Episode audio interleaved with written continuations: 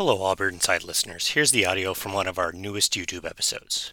If you like this episode or the show, please subscribe to us on iTunes, Google Play, Spotify, the brand new trendingtopicsnetwork.com, or many of the other listening avenues for this podcast. We also kindly ask that you rate, review, subscribe, and leave comments to wherever you're getting this wonderful sound. Please enjoy. Ladies and gentlemen, welcome back to All Beer Inside. We are wrapping up our Capital Region adventures and wrapping it up in Glen Falls, New York. Joining me is Jack of Mean Max Brew Works. Happy to be here. Thank you very much for having us today and speaking with us about Mean Max and this second location we'll eventually get to as well. Yeah. But um, I look forward to drinking some of your beers and talking about uh, Mean Max. Cheers to that. Uh, you brought me out five delicious looking tasters here to try. What am I beginning with? Yeah, you really ran the gamut. We've got light beer, dark beer, a little bit of everything for you. Uh, up first is going to be the Glen Street Lager, so named because we are right here on Glen Street, and that is made with 100% New York State ingredients, helping us fulfill our commitment to be a New York State uh, farm brewery. So you've got New York grown two row malt, New York grown uh, hops in there as well. And uh, it's a easy drinking light lager. Awesome, as we do. Cheers. A toast. It's a little more than malty. What's that other flavor I'm getting? It's straight two row as far as the malt Okay. goes. Yeah, but it's definitely got a good backbone to complement the hops that are in there along with it too. Yeah, it's very unique. It's it's a unique uh, lager for me. Yeah, so that's one of kind of the Hmm. three traditional lagers that we offer. We've got that one. We've got 26, which is a pilsner, and then we've got our yet to be named Troy Lager as well. Okay, awesome. And so, who is Mean Max? mean Max was a cat. Okay. and that uh, and that you can kind of see in the in uh, it's, it will now be our old logo. We're phasing in a new one um, at the moment, actually. But um, the cat, the whiskers, uh, Max was a cat, and uh, he belonged to uh, one of our owners. And what he likes to say now is that Max was not necessarily mean. Max was misunderstood. and so the logo actually comes from a drawing that a family member did, a family member or a friend, if I'm not mistaken. And so the MM, the whiskers, the eyes kind of came out of that uh, interaction with a maybe not so friendly, maybe misunderstood cat. Was it a brewery cat? I know uh, it's becoming a big thing in Canada where uh, they adopt feral cats to basically make sure that you don't have grain loss from rats and mice. You chuck in a feral cat and it leaves prizes for you at the front door. I don't days. think it's a bad idea. Max was a house cat, but Okay. uh, could we use one around here? Fortunately, we haven't seen any mice or any problems, but not opposed to a brewery cat. I think it's a pretty good idea. I know the guys uh, back when Artisanal used to be at their old location, they were above a distillery, and the distillery, uh, these big windows down on the first floor, and you could see their cat often lounging on the forklift, and I was like, that's kind of a cool idea. Well, you guys, from what I've seen, it's bringing your own food or you, or you deal with food in the area. Yep. You're dog friendly here as well. Dog friendly here as well. Yep, absolutely. And uh, you know we've got the the dog bowls with a little bit of water out for them, and uh, happy to have uh, ha- have them out on the patio, and then you know in here in the tap room, well behaved dogs. Yes, be yeah, always clearly. welcome. Yeah, always you- a nice caveat to throw in. You don't need some like pug or corgi just barking at everybody. It's like, hey, Yeah, stop it. it's the same thing as bringing kids in too. Oh, I, I. I bring my kids in sometimes, and I'm like, guys, quiet. We're at daddy's work. And you just chuck, chuck them on the uh, Tee, uh, Golden Tee. yeah, exactly, exactly. Awesome. Uh, so I read on the website you guys focus on what is called the local core mentality, or yeah, locavore mentality. What is that about? Yeah, it's about just being a part of your local community. You know, we're right here in downtown Glens Falls, right on Glen Street. I mean, there's people, you know, coming back and forth and walking by the windows every day, and then we open up the doors at five o'clock and folks stream in, and it's uh, a matter of just having a good relationship, a working relationship, and a friendship with the other restaurants, the other breweries, you know, that we share our space with. Our back alley backs right up to our friends next door at uh, Radici and at uh, some other great local restaurants as well, at Pharmacy uh, that's right back there. And so, you know, we offer their menus in our tap room as well. And we'll, you know, kind of with a walkie talkie call back and forth and, you know, say if you want to order something off their menu, they'll whip it up for you and we'll go grab it. And it's uh, a matter of supporting each other. You know, if one of us, you know, one day our, we had a, I, we had a bigger crowd than we were anticipating one day and didn't have enough ice. And so we ran next door and said, hey, you know, like asking your neighbor for a cup of sugar or a cup Yeah. of milk, like it's, you know, 1875. We're over there like, please, sir, can you spare a bucket of ice? And you know, everybody's always willing to help each other out, and it's uh, been a big part of what we've tried to do is to be a part of our community, support those in our community, and you know, do whatever we can to ingratiate, you know, ingrain ourselves in that sense of the community. Our owner lives right here in Glens Falls. All of us are within a 30 minute drive of here, so we all know the area really well. And a good portion of our beers have an Adirondack themed name or are named directly after a, a, high peak in the Adirondack. So we recognize that we get a lot of people who go through there. So we want to be a, a stop for them on the way. You know, if hey, you're going to go hike Rooster Comb, take some Rooster Comb up with you. There you go. Granted, it's about a 9% double IPA. So maybe share it with a friend when you get up to the top. Yeah, yeah. No, uh, like at 18, I climbed a mountain and I drank like a 40 of really bad beer because I was 18 and in Quebec and you're allowed to drink that age. And you're like, why did I do this? this yeah, I regret I everything I've down. done because you got to go down. Yep. And if it's like Quebec or here, if it's wintertime, yeah, you got to make sure you don't slip and slide down the mountain. Yeah, I, I see people tree, post so, pictures yeah. from the top of the mountain with a beer, which we love. We always yeah. share them when people post them, but I'm like, whew, I hope you, I hope you brought a buddy. Yeah, for sure. How big did the community step up when the lockdowns happened? Significantly. Okay. I mean, you know, we we had a, a, time just like everybody did where we weren't sure what the next step was going to be. It was changing, you know, kind of day by day, and that's that's actually when I came on to work here at Mean Max part time. Was kind of at the height of the pandemic. They were transitioning, obviously, more toward canning. Uh, you know, we had kind of primarily been focused here in the tap room and on distribution to local bars and restaurants, but with everything that was happening, we bought an entire 18 wheeler full of cans and said, we need to step up our canning game. And they uh, put out an ad looking for somebody to help in the cellar, and that's uh, how I got my start. I mean, canning line stepping up it seems like an understatement from everything we have in you should, uh, and I'll, I'll, show you when we're done the, uh, the, the label collection in the basement. This represents about a third, maybe a quarter of everything that we actually put into cans. And the only thing, you know, kind of stopping us right now, because we we brew five days a week okay. to support 21 draft lines. Our 22nd is a cider that we bring in. Mm-hmm. Um, but so, and most of those batches that we do are run in a split batch. You know, some for kegs for the tap room or for distribution, and then the rest of it into cans to either let people take home with them or to get distributed out to local beverage centers and things like that. So uh, the amount of labels that we have downstairs just for different brands uh, is pretty staggering when you consider our small size. Yeah. that's pretty impressive. I mean, you guys, and obviously, how many owners are there that, that are part of? Just one owner and two brewers. Wow. Uh, yeah, five days a week sounds like you guys don't work enough almost. It's it's it's funny when I go to other places and you know see what they're working with and say you know uh, how often do you brew and they say oh once twice a week in the busy season maybe and we'll brew five days a week and while one of us is brewing the other brewer is processing the batch from you know they went into the bright tank the day before so we turn beer out pretty quick. And then those working your your beer tenders, let's say, those are all, I'm guessing, locals as well, or people within the area who. Yeah, absolutely. Our, our general manager, uh, who used to be kind of our head bartender, he's since uh, moved into a new role in managing both tap rooms for us. Um, he lives right up the street. Um, two of our other bartenders are within Glens Falls or the surrounding area. Uh, and then, you know, we've got our new spot down in Troy and a couple of locals from down there who are, you know, kind of taking that same mantra that we've had up here and brought it down to Troy. So we're going to talk about Troy, but let me get to this second beer. Yeah, what's up next? We've got Wolf's Chin, right? Wolf's Chin. Wolf's yes. Chin is our session IPA that's going to have Sultana and Eureka hops, a little bit of oats in there for a little bit of haziness and body. But uh, it's been a, a, great big seller for us as far as that session IPA category goes. Still having a good amount of flavor. It feels the session IPAs are starting to take an upswing, and lager, yeah. lagers and um, lagers and pilsners and ales are really starting to step back up again too. I find definitely. New England's are still like the crazy, the crazy haze is happening, but I feel but it's the, a little saturated. Yeah, for yeah, sure. So awesome, as would you. A toast. Ooh, uh, 4.5, 5%. We're at about 4.5, yeah. yep. Wow.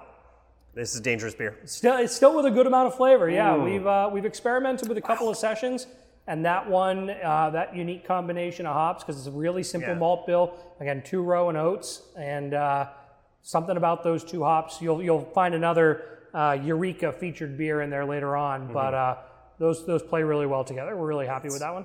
It's got like a creaminess, a creaminess texture I wasn't expecting. A little so bit of that oak character coming through. Yeah, definitely. That's that's friggin' delicious. All right. so, awesome. Uh, so yeah, how did the uh, launch of the second tap room in Troy come about? Like, you guys were not satisfied just being in Glen Falls. You want to expand in the state of New York? I would say the answer to the, the simple answer to that would be slowly. Okay. it, it took a little while uh, to, to find a place, to get through all the red tape, um, and to we did all the work ourselves. Uh, you know, we walked into this uh, this beautiful historic building, you know, that had kind of been closed down into these smaller spaces within it. You know, and we walked in and said, let's knock that wall out. Let's knock that wall out. And it's a very similar layout to our Glens Falls tap room. And all these historic buildings are kind of long and narrow. Yeah. Um, but it, uh, so we went down there and over the course of about eight weeks or so, uh, probably eight to 12 weeks, two, three months, I'd say, we knocked down walls, spackled, painted, replaced light fixtures. Also our- brewing. built the yeah, the- built the bar ourselves. Our our owner and our general manager Matt and Tori, they were sort of the uh, driving force behind all of that work. Uh, Matt's very uh, technically inclined. I've never I've never actually seen him call somebody to fix something. If he doesn't know how to do it, he'll watch a YouTube video and he'll try and fix it. And I'd say he's got like a 99% success rate.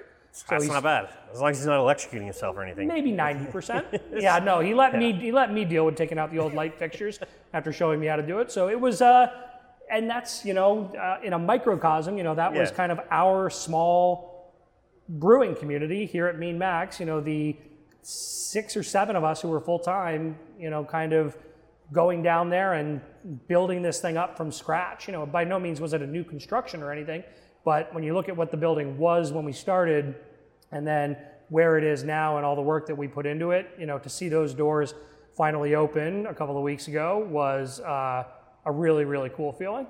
Any idea what Glen Falls, your Glens Falls location used to be? Is same thing, a furniture store? Uh, this place has had a kind of a long and storied history. It uh, the wall behind me didn't used to be here, uh, so I believe and we're going back in before my time, but the uh, at one point this was a nightclub. Okay. There was a there was a DJ stand directly above the brewing area. Uh, and you know, at one point, I believe uh, these columns were covered in carpet. okay. So that was an interesting, yeah. And uh, at that point, it was uh, our our current owner and uh, one of our former owners, who's his uh, brother-in-law. They came in and again did all the work themselves. You know, stripped everything down, cleaned everything up, and kind of built their dream. Put in some central air, which is always nice for, Always nice, for specific summer days. especially when you got a direct fire brew kettle and uh, Yeah. an open flame under there. Yeah, definitely nice. Is that part of the uh, green process you guys use uh, when brewing? Is the the, the flame? Because I saw on the website is uh, you guys use green process in you uh, for your use in brewing. Yeah, it's uh, it's a direct fire natural gas system. Um, uh, again, like I said, it's a three barrel system. We use hot water on demand, um, so no um, hot water heater or anything like that. You know, the water just comes in, very little waste from that and things like that. So it's uh, it's been a, a growing process. You know, kind of learning how to turn as much beer through that as we can. So it seems like one of Mean Max's kind of mission statements is t- trying to remain as green as possible. It's you know beers from nature. Let's give back to nature in the end. Yeah, definitely a little bit. There's uh, there's definitely some of that, especially with our commitment to being a farm brewery. You know, we always look at um, some of our beers. We found some great uh, hop suppliers through the New York State Craft Beer Guild, uh, who have helped supply us with some great New York State grown hops. We do uh, wet hop beers in the fall. We've sourced hops from a farm down in Half Moon called Rockin' Hops. We're going to source some uh, out of Skaneateles, New York, out in the Finger Lakes this year. Uh, and so that commitment to that farm brewing, uh, you know, license that we have, we've taken a couple of different beers and looked at how can we adapt these to meet that threshold to support those local growers and others here around New York State. Is there currently a, a brewing uh, section in the Troy tap room, or is it No brewing down in Troy for right now. driving everything down by a truck? driving everything down. Our, our Nevin, our sales guy, just he, for him, it's just another account he's got to go drop beer off at. but the, it's the same, but the different beer account. yes, so. yes, all the, all the same beer with the exception of uh, you know the Troy Lager that uh, that will be exclusive to down there. And then speaking of that, have have you noticed? I'm assuming you've been to both locations. Yeah. Do you see there's a difference in the crowds uh, between both locations? I would say that up here, you know, we definitely get a little bit of that touristy crowd that you might get, you know, headed up to Lake George. Like I said, headed up to the Adirondacks. You know, somebody who might be on their way to go camping or hiking or something like that who stops in. Those uh, Adirondack themed beers are a huge draw for us. You know, so they come in and they see Rooster Comb or they see Tahawus or they see Lake Tear of the Clouds and they say, "Oh, I'm, I'm going hiking up that way this weekend. You know, I want to I want to drink a Rooster Comb on top of Rooster Comb. You know, I'm going to go swim in Johns Brook. I'm going to bring some Johns Brook with me." So that's been uh, a really fun part of that is for people to come in and tell us, "Hey, I'm coming to buy this beer because I'm going to hike that mountain." That's been a lot of fun. Yeah. Um, Troy's still pretty new for us, um, and obviously we don't have the uh, old enough college crowd at the moment from places like Siena or RPI. Impact. Um, and so I would imagine, you know, that maybe kind of as the school year picks up a little bit, we might see some of that, you know, from the older crowd there in the colleges. And then um, it's just uh, a matter of getting the word out about Troy too. So people, uh, I was in there though uh, last Saturday, and uh, we left because again I had my kids with me. So I was like, let's get out of here before you cause a scene. so we left around 5:30, and, and right around then was when people were starting to come in. But Troy runs an incredible farmers market Okay. on Saturdays, uh, widely regarded, I think, as one of the biggest and best farmers markets in the capital area. So, and they shut down streets that we happen to be right in the middle of. So, in order to accommodate that, I believe it starts at nine. Uh, so, and to accommodate that, we open right at 10 on Saturday mornings, and people come right in the door wanting to grab a four pack or we had one guy come in a couple weeks ago for a case of beer you know it's like because for and, and we love this that you know that idea of going to get a craft beer you know while you're at a farmer's market you know we're we don't have a farm Yeah. but it's a it's a farm product it's a you know it's a craft product and the same way that you can go and pick up fresh produce or a craft or things like that pick up a craft beer while you're at it And for that farm brewing license, I understand it's at least 60% of the ingredients going into your beers have to be from New York State. Yeah, and it changes. I I think it goes up either every year. Every there's a, there's a uh, an increase, and uh, you know, not an exponential increase, but a slight increase every now and then. And it, it, I believe it's around 60 right now. Yeah, and so all of our New York State beers are well over that. And I know at one point New York State was the hop growing capital of, of America. Yeah. Then moved to the West Coast. Do you see maybe a return coming? Because you mentioned like there's a hop grower that you guys deal with locally. I think so. Yeah, Uh, certainly with some varieties. You know, some of your exotics are always going to be. You know, Yeah, you're not going to get this New Zealand hop growing here. yeah, we might we might not get Motueka, Yeah. you know, grown in uh, grown in Half Moon, New York, but I would love it if we could. Yeah. Um, but you know, we sourced, we did two harvest beers um, last year in late August, and I actually went out on a Sunday, and uh, the guys in the local homebrew club, because obviously that's how I started brewing too. Um, he, the grower, invites them all out every year to help, and so he said, "We're harvesting this, and if you want it, you can pick it up." And so I said, "All right, great. Put me to work for a couple hours." And I went out and actually helped cut down the bines, pick all the hops off, you know, get them loaded up, get Yeah. them ready to go to the processor and things like that. Pick up all the little ones that fall on the ground, and then he took them to the processor. And then that Monday morning, Matt and Joel came in and they started on the first batch, and then we were going to run everything through wet hop uh, at the end on its way down to the fermenter. And so by the time I had come in, I went over to this guy's house, picked up the hops in a grain bag, bundled them up, brought them up, and we ran one batch through. And then while that one was boiling, we mashed in on the second one and we did a double brew day with hops that had been picked 13, 14 hours earlier. That's cool. So it was really cool to be a part of that. And uh, yeah, and he grows, gosh, seven, eight different varieties. These guys out in Skaneateles have uh, 10, 12 different varieties and, and some stuff that maybe you wouldn't expect. It's obviously a, a lot of your noble hops and uh, more traditional, the big three C's and things like that. But um, I'd love to see them expanding a little bit. You know, like I, for my own brewing at home, like I got cashmere from him Yeah. last year, and I was like, It's not the most exotic thing in the world, but it's got a, it's a little, got a little more flavor to it, maybe. It's one of my favorite hops in, Me too. beer. So. Me too. I I mean, speaking of that, as a brewer, what's your craft beer journey like? What I assume you started at 21 or maybe Yeah, below. but, yeah, definitely. Uh, tw- 21 legally in, in this in the USA. Um, I'm guessing you started with macro. What what brought you to the world of craft beer? I think the first time I ever had an IPA when I was definitely 21. Uh, yes. Or no, yeah. wait, 18. You traveled to I Montreal went to at Mon- 18. yes, yeah, yes, okay. that's exactly Yeah. what it was. That's exactly what it was. And uh, I, I, the first one I ever had was, I think, a Harpoon IPA. And I took a sip of it and I spit it out. And I said, that is gross. Ah, let me go back to Bud Light. And I still love a Bud Light. And now I love a Harpoon. And now I love so much more. Uh, but I, I don't know. I think the first beer that I really remember being like, and it's funny because it's not all that dissimilar, um, was probably like a Dogfish 60 minute. I loved that. That made me, that was the first time too that I was like, what is that hop? I need to know what that is. I love that taste, that pine resin from a Dogfish 60 and the Simcoe hops. And so then when I started home brewing, I was like, everything has to have Simcoe. Everything has to have Simcoe. and I was like, okay, maybe not everything, but As uh, much as possible. Yes, yes. Uh, so that that was sort of, I guess, the introduction, and then it wasn't until I started working here. One of my favorite programs that we run through here is our sour program, and it's called Never Say Never colon whatever the flavor is, and it's called that because when the owner opened, he said, "I'm never going to make a sour. I think they're gross." And now they're some of our most popular beers.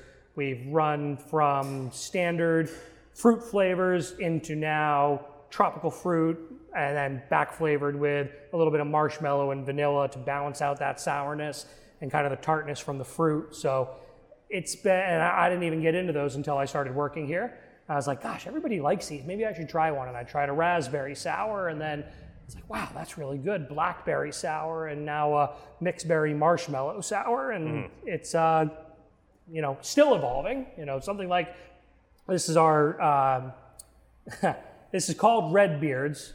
It's a resurrection of an old recipe that's, it's an ESB. Okay. But when we put it on the menu as an ESB, people see those traditional styles like you did with a dark mild, Yeah. you know, a little bit and they're like, well, Which let's talk. Let's talk about that. I yeah, think that's my next one. So That's a that that's a return to a traditional brewing style. Okay. It's 3.5 percent, a little bit of roasty malt in there, but very traditional. And you know, even if so, we rebranded this as a amber ale, okay. and people like it more. Awesome. Do a toast. Yeah, just seeing dark mild ESBs is so rare, but whenever I see them, uh, you know that, and clearly when Marzens and Oktoberfest come around, Sure, yeah. Yes, I want those. I want the classic styles. so. Yeah, absolutely. I, I think they're phenomenal. Ooh, Nice malty. It's just it's just something I think I, for some reason I think a lot of people think English. Yeah. And that you know maybe it's going to be warm like they do in the UK. I don't know. Well, I mean, you're brainwashed by, by TV and media. as Yeah. You see the, the old school guy with his cigarette sticking out of his mouth, and he's, "Hi, what do you want?" And he's A got the of pump ale. handle. So, you know, it's uh, well, those are delicious. Unfortunately, I've never been to Europe to try beer, but I'm sure those are delicious. I like my beer a little cooler sometimes, Yeah, but yeah, not freezing cold where I don't get the flavor. I, I like it a little cooler. I that's fair. So then, what got you into from drinking that 60 minute IPA? What got you into, hey, I can make this on my own? when I uh, pulled up to my uh, the house that I was going to live in my senior year of college, I had a U-Haul full of stuff for my final year of school, and uh, a friend of mine said, who I was living with, he said, uh, "Hey, I got a I got a beer making kit from a relative for my birthday. You want to make that?" And I said, "Yeah, I don't have to return the U-Haul till tomorrow." I left everything in the truck, and we made beer in the afternoon. And by the end of that year, there was a local homebrew store uh, in Connecticut where we were. And by the end of that year, I think of the uh, seven of us that lived in the house, we had all made multiple five gallon batches. And it was just sort of the thing that we did that year. And everybody else kind of fell away from it. And I was like, I'm going to keep going with this. This is a lot of fun. And then, like I said, at the height of COVID, these guys reached out. I had actually won a, uh, a contest that Oh. they ran through the local homebrew club. Um, they said, everybody make a brown ale, bring it in, and the guys from Mean Max are going to come taste it. And whoever wins, they'll make their beer and they'll put it on tap. And so I won that. And then saw their Facebook post about needing a job, something like four, five years later, and I said, hey, I don't know if you guys remember me, but uh, here's my story, and I'm looking for a job, or, or I'm, I'm interested in Yeah. you know filling that job that you guys have. They said, sure, come on in and we'll talk. And it all worked out. I don't know what you went from before, but I'm sure. I mean, I could taste the passion here.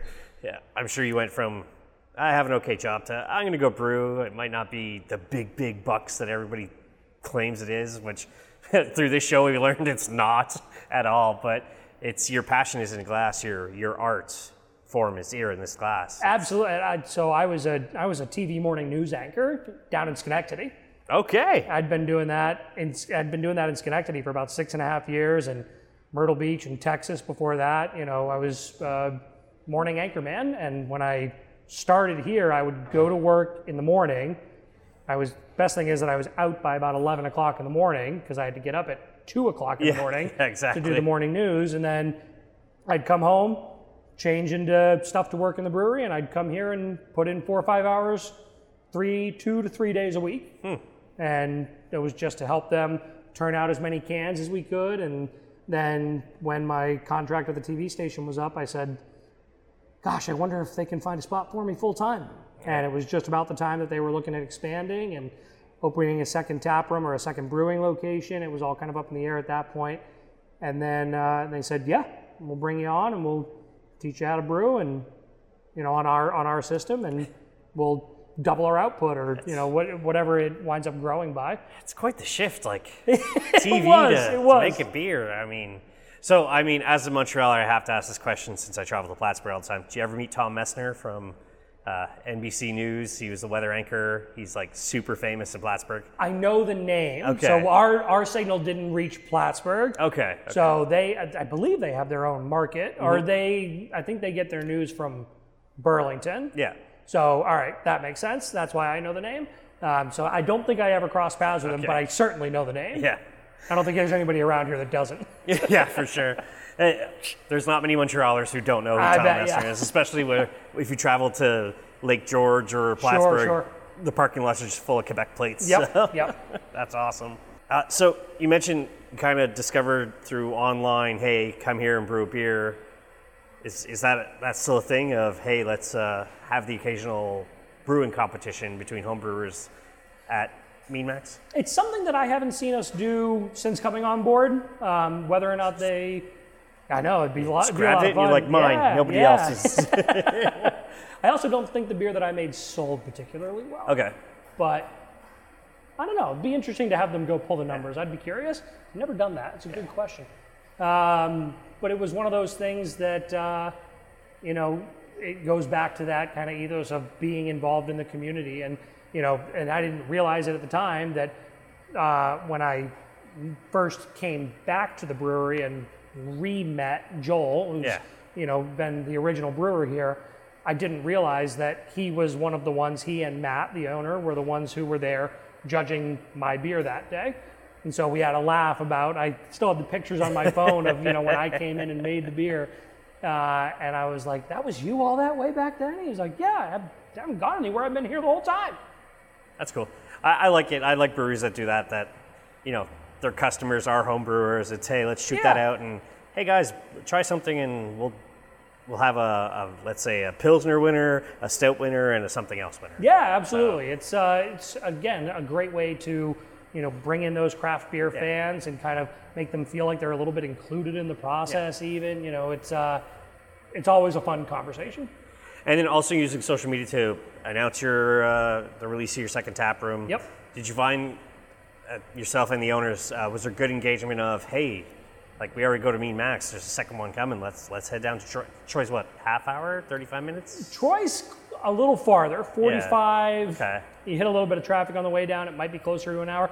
But we wanted somewhere that was outside of Glens Falls. You know, we didn't want a second location, you know, that was, I guess, easy to get to from where we are. We wanted to, we wanted to grow. We wanted to expand. Yeah. Um, so we looked at, you know, kind of everywhere in the capital region. We looked at, you know, Albany. We looked at Schenectady. We looked at Troy. We looked at um, Well, Spa, yeah, where you guys okay. were at Speckled Pig. Yeah. You know, we had we had our eyes on a, a couple of spots not all that far from their current tap room.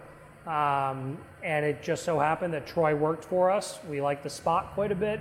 We were able to kind of see the vision of what it could become, and then saw that okay, you know, if we put in the elbow grease, we do the work, then we can turn this into what we want it to be, and it wound up working out beautifully for us. But the reaction online has been stupendous. I mean, just the amount of people who, not only from the Glens Falls and kind of the North Country area, but folks from down in that Albany, Schenectady, Troy, and even farther south into the Hudson Valley who say, again, that goes back to that. I come up your way to go to the Adirondacks, to go to Lake George. So I've stopped in, but it's only two, three times a year when Yeah. we go up to the cabin, when we do this or that. It's like, oh my gosh, I, you know, I don't have to go as far now. I can go check out your new tap room. And I believe down there we have 14 draft lines. So we're going to offer, I mean, almost, and everything that we have up here that doesn't go on draft winds up going down in cans. Yeah. So everything on draft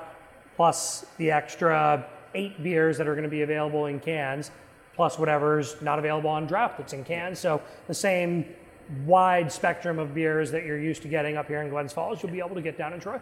Just slap them in the fridge and they're there. Exactly. So- and buy them in the tap room. And if they don't have them in the tap room, I'm guessing maybe a couple of stores, distributors will have them nearby. So I mentioned, you know, kind of the uh, tour de force that is brewing and turning out and flipping beer every day. Uh, and our sales guy, Nevin, is a one man wrecking crew of delivery machine. He uh, makes his way from Lake George to Albany to Lake Placid, out to Schuylerville, down to Troy. He has put more miles on our delivery van in the last year or so than I think it had uh, in the years prior. I think I've seen you guys at Craft Beer Cabin in Plattsburgh. Or, Yeah. Yeah. Uh, Wouldn't surprise me. I don't think it's technically Plattsburgh. Eh, whatever. But not it's far. just after Plattsburgh. Yep, Uh, yep.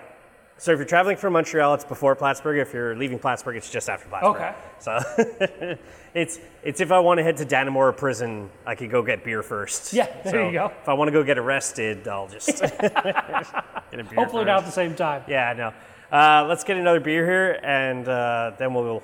I got some more questions from there, but That's going to be your Johns Brook. That is our middle of the road IPA. That Rooster Comb and Lake Tear that I mentioned. Those are both eight and a half, nine percenters. Johns Brook clocks in right about six.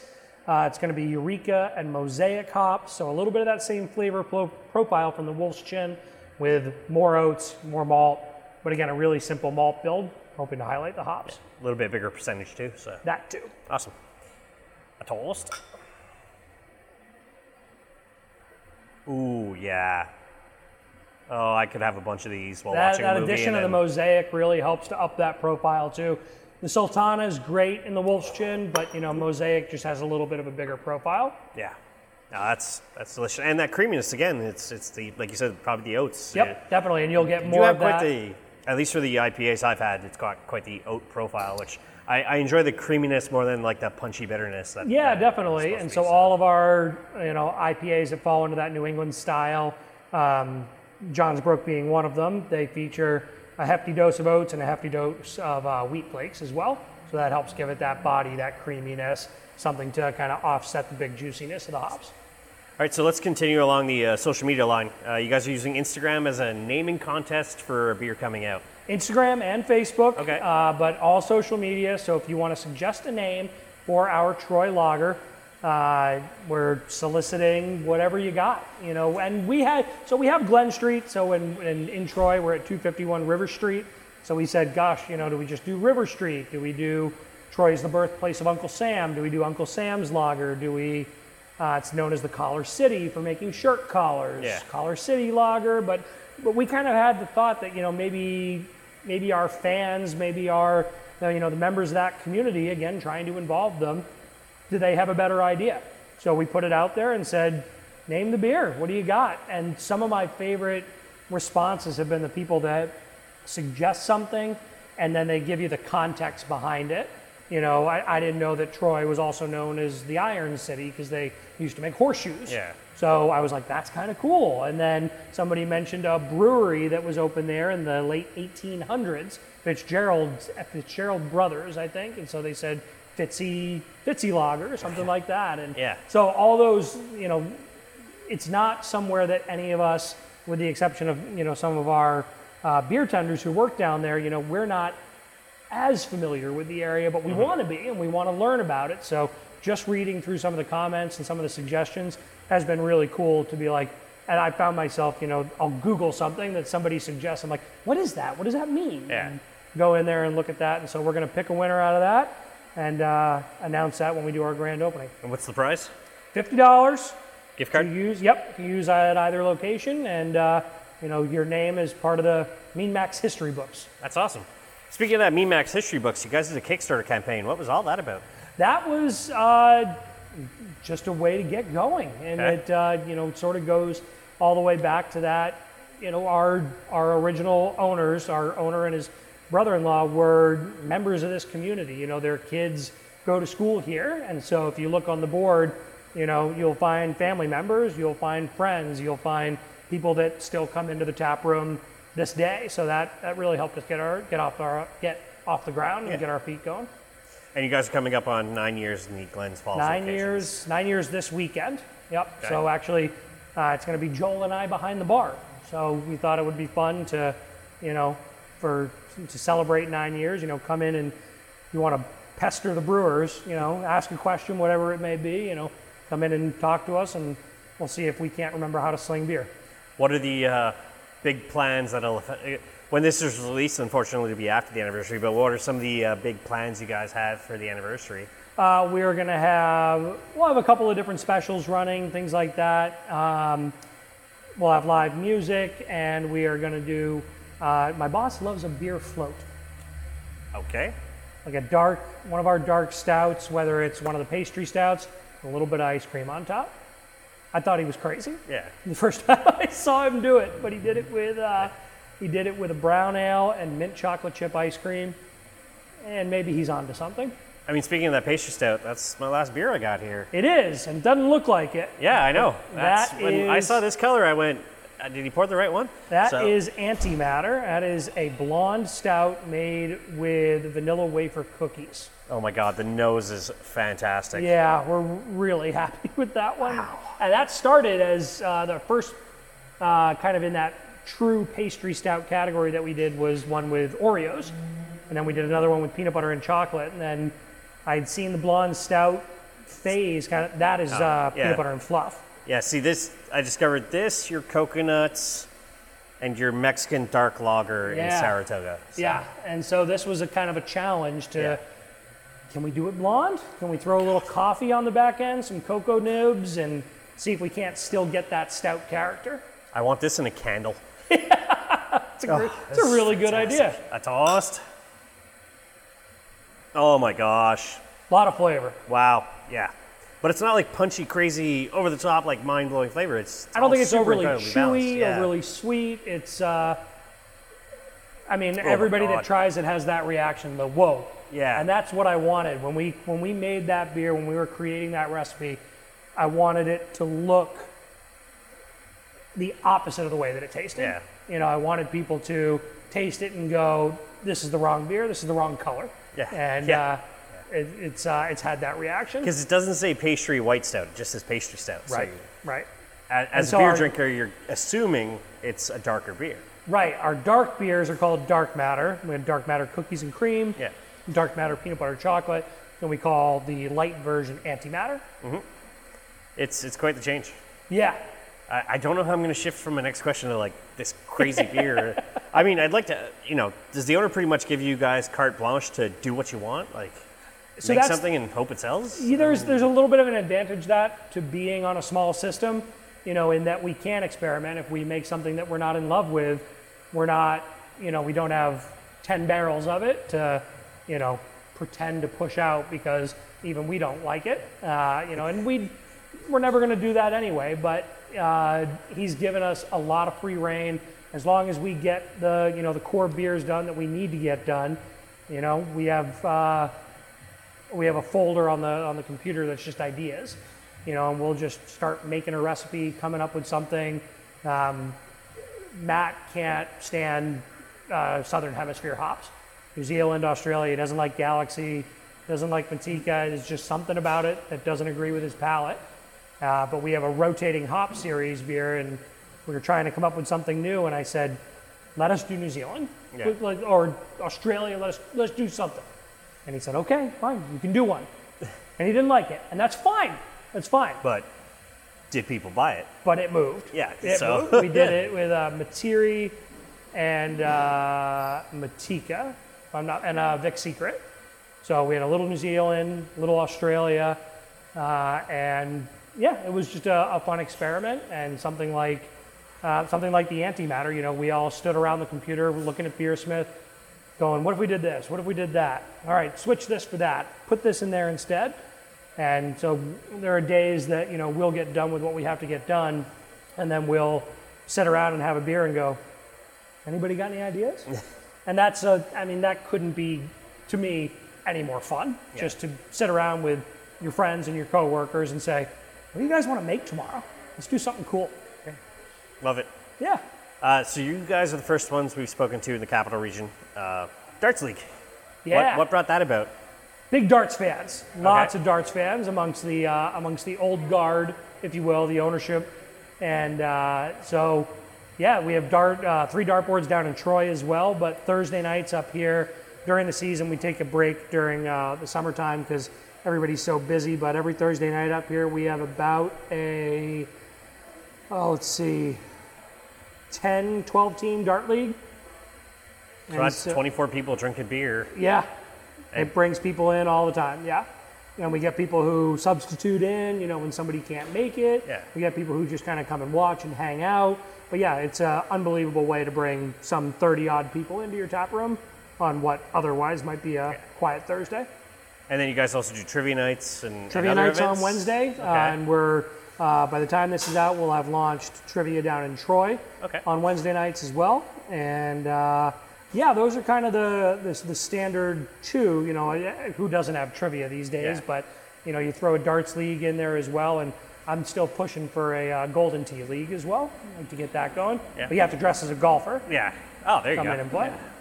Uh, can I dress as a disc golfer? Because I play disc. There you go. That'd work too. And well, we have, I, sh- I should mention, we have uh, the Glens Falls Run Club. Okay. Um, they come out every Tuesday, meet right out front. Everybody goes for a run, and then they all come back and have a beer. I mean, and it also looks like if you shift to the table, you could do a cornhole league in here if you guys want wanted. Yeah, yeah, absolutely. I mean, there's there's room for Yeah. whatever, and you know, the Except darts isn't limited to Thursday. You know, they Yeah. can they can come in and play. We got darts behind the bar, and people can play whenever they want. Like you said, long and narrow. Yes, So exactly, exactly. You need that long part for cornhole.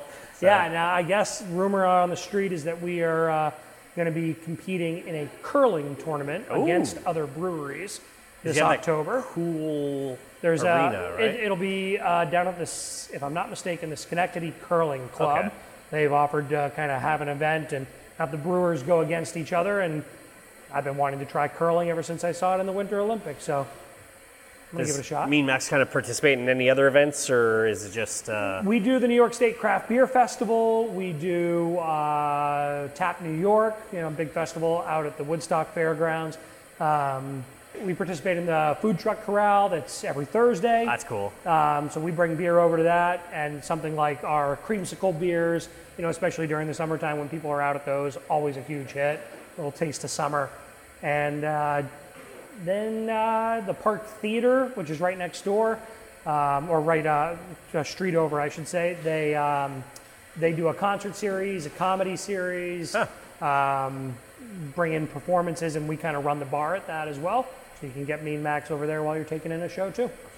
I mean, mentioning festivals, you've only been here a couple of years from the sound of it, but how fun or frustrating are those beer festivals?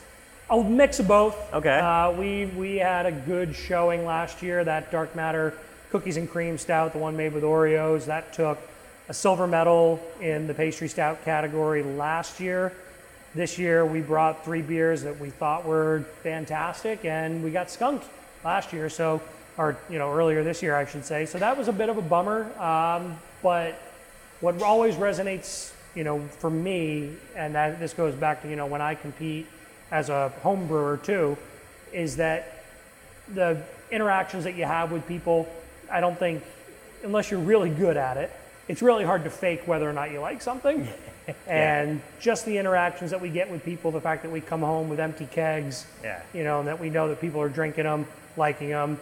And And I, I can tell right away when somebody comes up for a pour or something and they go, oh, it's very good. And I'll watch them and I'll watch them dump it in one of the dump buckets or something like that. But, you know, you can kind of pick those out, but it's the positive interactions that you have with people that I think are still really encouraging.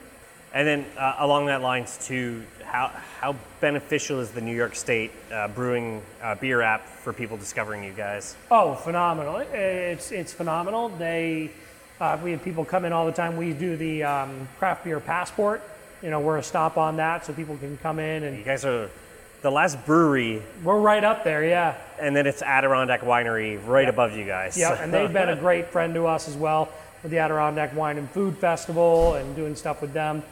Um, but uh, the passports are huge to bring people in. The app, you know, we have people come in all the time and say, you know, like I found you guys on here, and you know, and we say, oh, well, where are you going next? Yeah. And they say, oh, we're going to go down this way, and we're going to stop here. And you know, a lot of times those people who use the app, they also have the passport because they want to, you know, check off as many as they can. Yeah.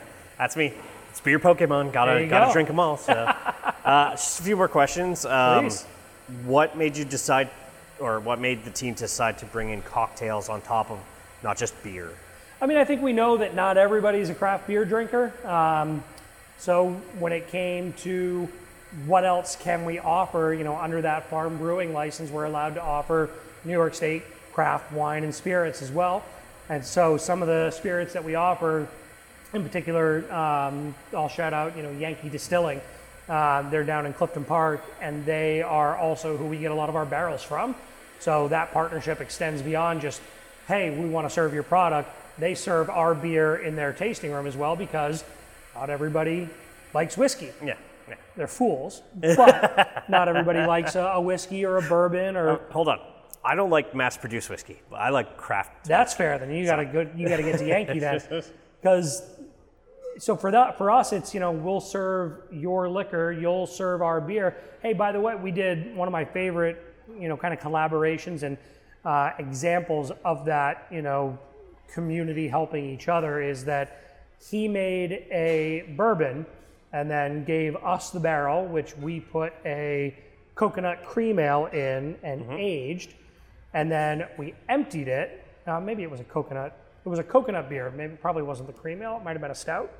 Anyway, we then took the beer out of the barrel, then gave him back the barrel to use again to age something else in. So it went three generations of use. Obviously, when he put something back in, it couldn't be called bourbon, but it was, uh, you know, we were able to kind of try all three things try the original bourbon, try the beer that we made, and then try what he aged then in that barrel after the fact, after it had had that coconut and obviously all the beer flavors in there as well. So it's a it's a matter of you know what else can we offer people you know because we want to get people in the door. And if it's a, a craft cocktail you know a lot of our cocktails are again Adirondack themed or uh, you know we've got the ADK Buck. Um, we've got all kinds of things that just hopefully will get people here and then keep them here and say you know oh well I can bring my wife or my husband my partner whoever it might be who you know isn't really a craft beer person but in my mind, I'm also always saying like, well, if you like that, maybe you should try the Russian Imperial Stout because that's got some boozy notes to it. I'm always trying to find a way to sneak some craft beer in there for them. And then the seltzers on top of that, because the seltzer crowd's becoming large. So- Seltzer's been, uh, yeah, so we flavor our seltzer uh, kind of at the point of service. Okay. Um, and what that allows us to do is just offer so many different varieties.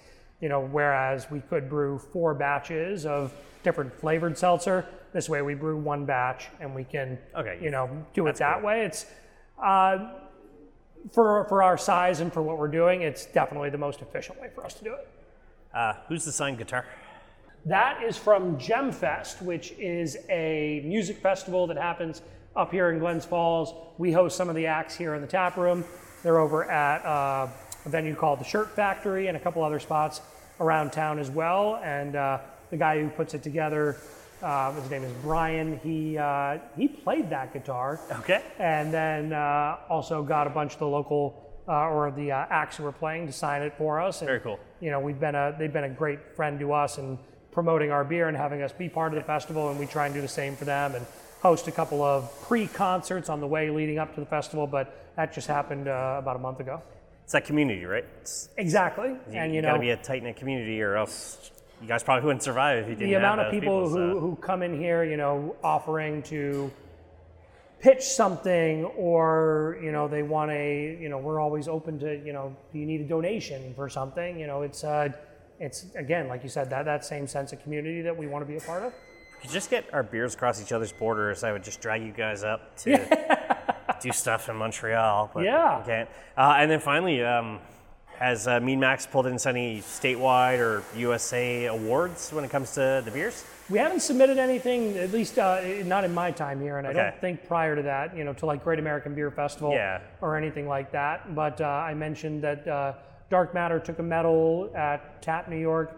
Um, Rooster Comb also took a medal. Those that's the two that are hanging up back there. Uh, Rooster Comb also took a medal a couple of years ago. Um, and then like I said, I, I take just as much value from something like there was a um, Glens Falls Beer Festival that was at down at the Cool Insuring Arena, and we took best uh, best overall beer, if I'm not mistaken, Nice. for the pineapple creamsicle. And so, you know, something like that that was just kind of a local event. To, you know, we didn't bring home a trophy or Yeah. anything like that, but I'll take it. Still, with how crazy social media is, especially with craft beer drinkers, we look at social media to find our beer, where Yeah. to drink it. That's that's uh, just a little name somewhere. Is oh, these guys won an award. I gotta gotta go drink these guys. Yeah. So yeah, absolutely.